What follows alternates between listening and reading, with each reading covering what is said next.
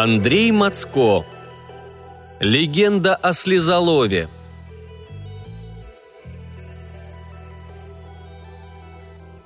Часть первая. Она стояла на мосту, роняя слезы, а он их молча собирал в свои ладони, хватая прямо на лету. Не слишком поздно. Один мерзавец обманул да так серьезно, что боль ее догонит.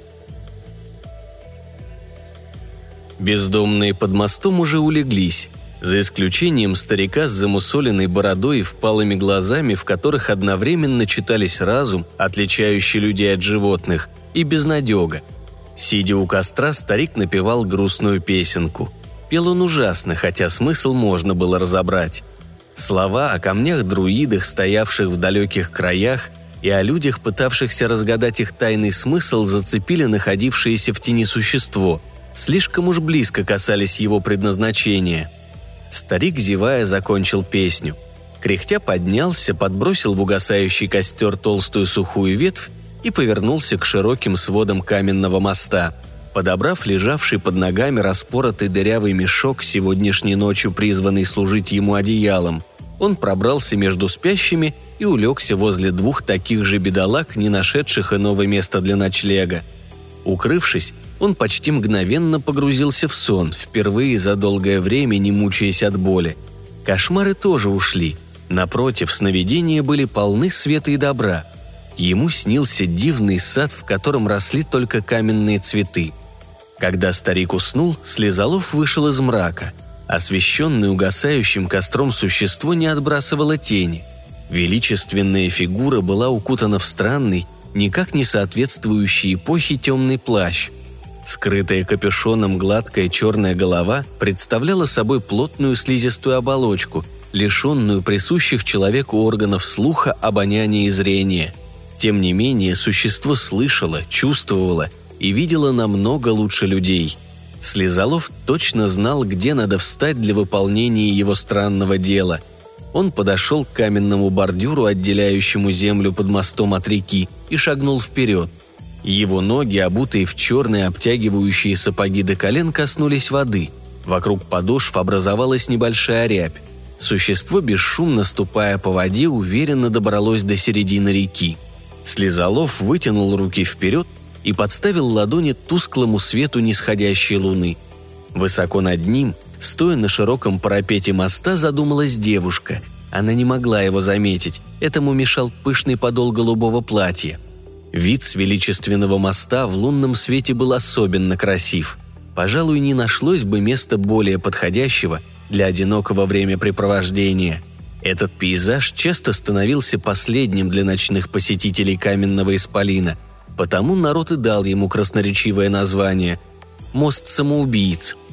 Чуть ранее девушка прибежала сюда с неким твердым намерением, что и привело в это место Слезолова. Девушка застыла на высоком парапете, упираясь рукой в декоративную колонну.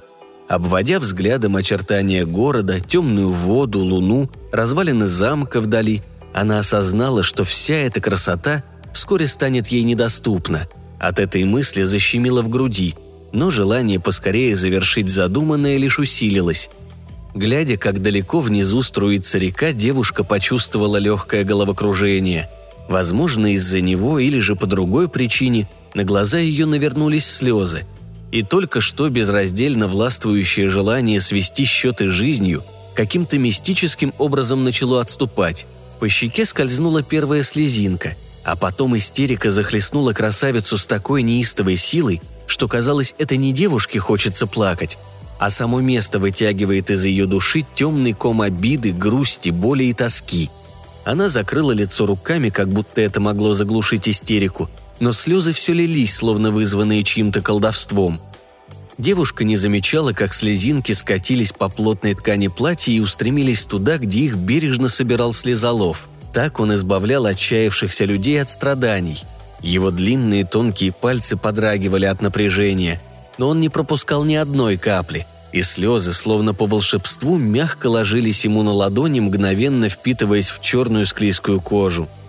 Девушка продолжала рыдать, но с каждым выдохом, с каждой новой слезинкой избавлялась от своих проблем. сбрасывала ношу, до этого представлявшуюся непосильной. И когда уже казалось, что все заботы остались позади, одно неосторожное движение перечеркнуло ее обретенное заново желание жить, равно как и всю работу Слезолова. Девушка охнула, теряя равновесие и чувствуя, как ее неумолимо тянет вперед. Она пыталась удержаться, но пальцы лишь скользнули по гладкой колонне, и красавица с криком упала в объятия глубоких вод. Под мостом проснулись люди, включая старика с замусоленной бородой и впалыми глазами, так и не успевшего узнать историю каменного сада. Несколько бездомных попытались помочь несчастной, но смогли добраться до нее лишь гораздо ниже по течению. Увы, девушка была мертва. Бродивший ночью по набережной за рекой мужчина позже рассказывал, что за мгновение до трагедии видел стоящего прямо на воде человека в черном, а потом, словно какой-то неведомой силой, девушку бросило в реку. Его слова породили легенду о призраке моста самоубийц. Слезолов исчез, растворившись во мраке как раз в тот момент, когда девушка осознала неотвратимость своего падения. Это существо не знало жалости, и смерть девушки его не тронула. Слезолов был разочарован – Невыполненные обязательства не приближали окончания его работы. Часть вторая. Так происходит день за днем и каждой ночью. Их нескончаемый поток проходит рядом. Пылая внутренним огнем, когда нет мочи, ему, не ведая о том, ладони мочат и травят своим ядом – Он делал это сотни лет. Менялись эпохи, гибли цивилизации, а слезолов беспрестанно собирал слезы и боль людей.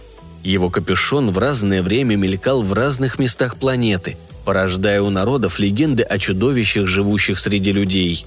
Некоторые были далеки от истины, другие близки к ней, но они никогда не находили подтверждений и потому неумолимо стирались из памяти людей, сменяясь новыми легендами и мифами – а боль на земле не заканчивалась.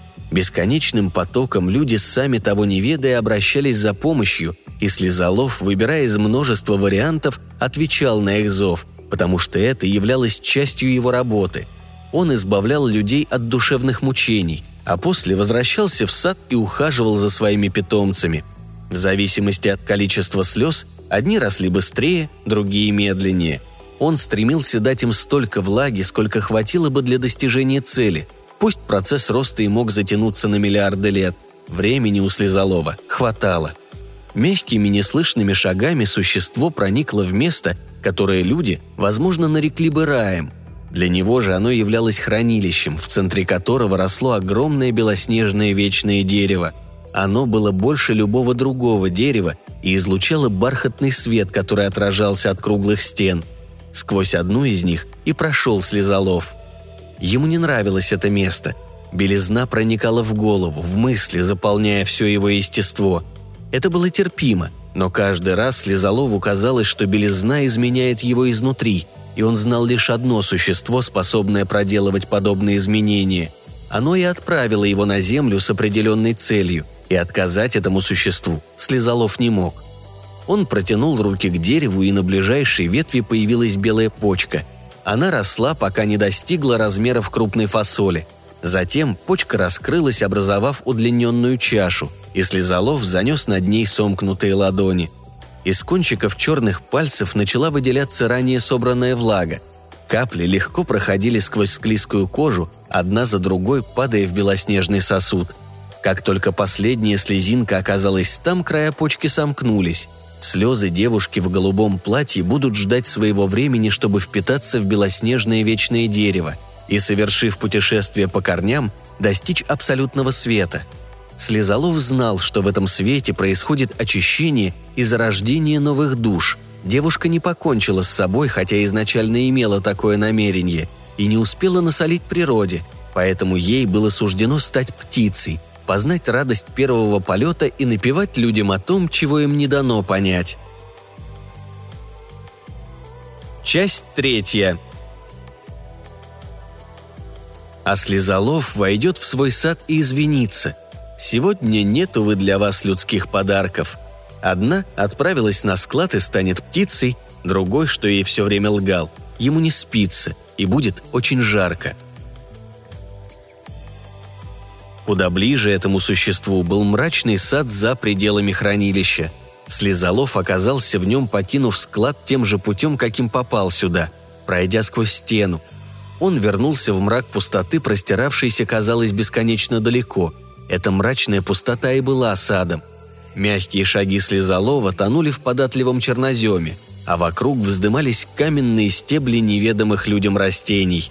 Одни были тонкими и короткими, Многие же другие толщиной превосходили древнейшие баобабы, но тянулись гораздо выше обычных деревьев, на сотни метров, проникая стволами в слизистую субстанцию, похожую на кожу слезолова.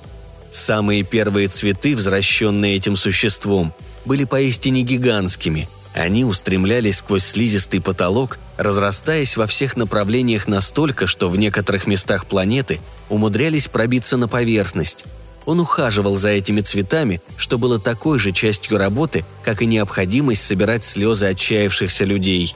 Слезолов опустил голову и застыл посреди сада каменных цветов. Он не произнес ни слова, но знал, что растения его слышат. Безмолвно он поведал им о событиях ночи, об очередной легенде, придуманной о них, и о том, как во время ритуала девушка сорвалась вниз, лишив Слезолова возможности доставить обитателям сада драгоценную влагу – он объяснил цветам, что сегодня слез не будет, потому что просительница не успела выплакать для них свои беды. Повезло лишь вечному дереву, призванному запускать механизм жизни заново. Редкие неудачи слезолова мешали росту сада. Как и обычные растения, каменные цветы не растут, если их не поливать. Часть четвертая. Его питомцы все поймут, но не ответят – он обязательно придет с уловом снова, и розы в каменном саду с любовью встретят того, кто им дает беду, и их излечит добыча слезолова. Цветы никогда не отвечали, но Слезолов знал, как и вечное дерево, они все понимали. Слезолов являлся здесь лишь садовником, а создатель сада был гораздо древнее и могущественнее. Слезолов находился в плену своей работы и этого существа, он обязан был собирать содержащие боли, страдания, слезы людей и насыщать каменные цветы этим концентрированным злом. Без помощи заточившего его существа Слезолова не покинуть планету, поэтому он продолжит растить каменные цветы. Те из них, которым удается пробиться на поверхность, будут неуклонно тянуться к своему властелину, туда, где расцветают звезды. Разные поколения и цивилизации будут слагать о них мифы, легенды и песни – подобные слышанные слезоловом от старика с замусоленной бородой и впалыми глазами. Это продолжится до тех пор, пока не завершится противостояние вечного дерева и мрачного сада –